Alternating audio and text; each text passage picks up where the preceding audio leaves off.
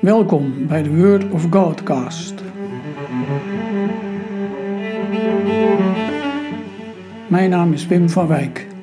In deze podcast hoor je elke aflevering een meditatie over een Bijbeltekst, afsluitend met een kort gebed.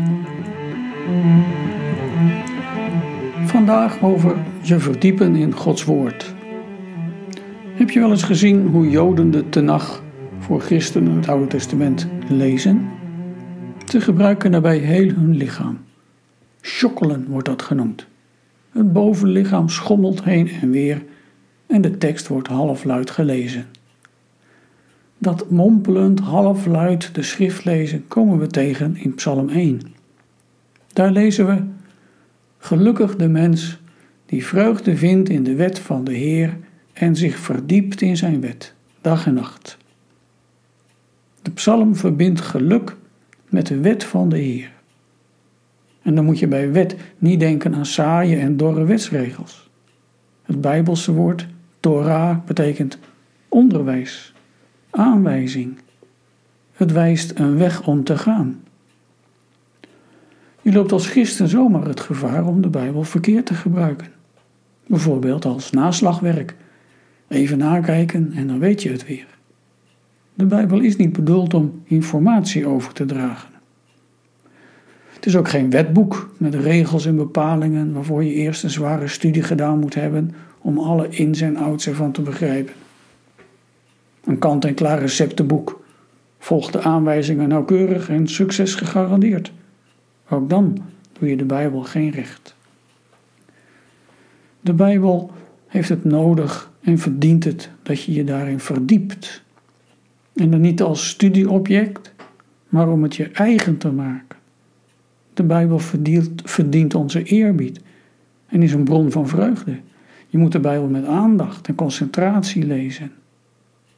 Het Joodse schokkelen is daarvoor bedoeld. Je concentreren op die tekst die jou misschien al zo bekend voorkomt. Aandacht geven aan passages die jou misschien niet zo bekend zijn. Vragen stellen aan de tekst. En ze dan in je opnemen, je eigen maken. En de tijd ervoor nemen, dag en nacht. Onze omgang met de Bijbel is bedoeld om God dieper te leren kennen, zodat je gaat aanvoelen wat past in een leven met Hem. Een mooi voorbeeld uit de Bijbel vinden we in Jozua 1.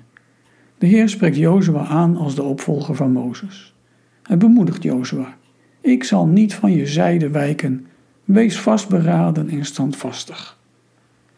Maar dan krijgt Jozua ook de opdracht: leg dat wetboek geen moment terzijde en verdiep je er dag en nacht in, opdat je aan alles houdt wat erin geschreven staat.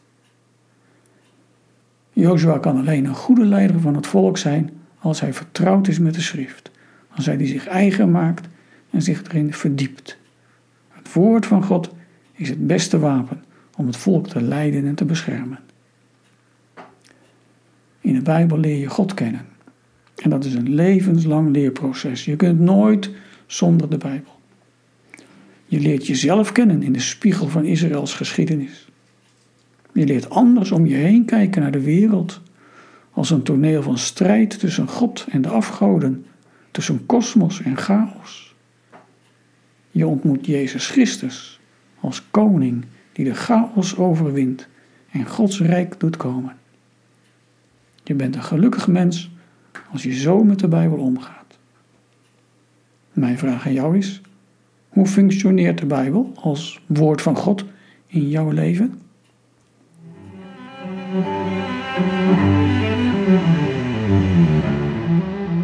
We bidden.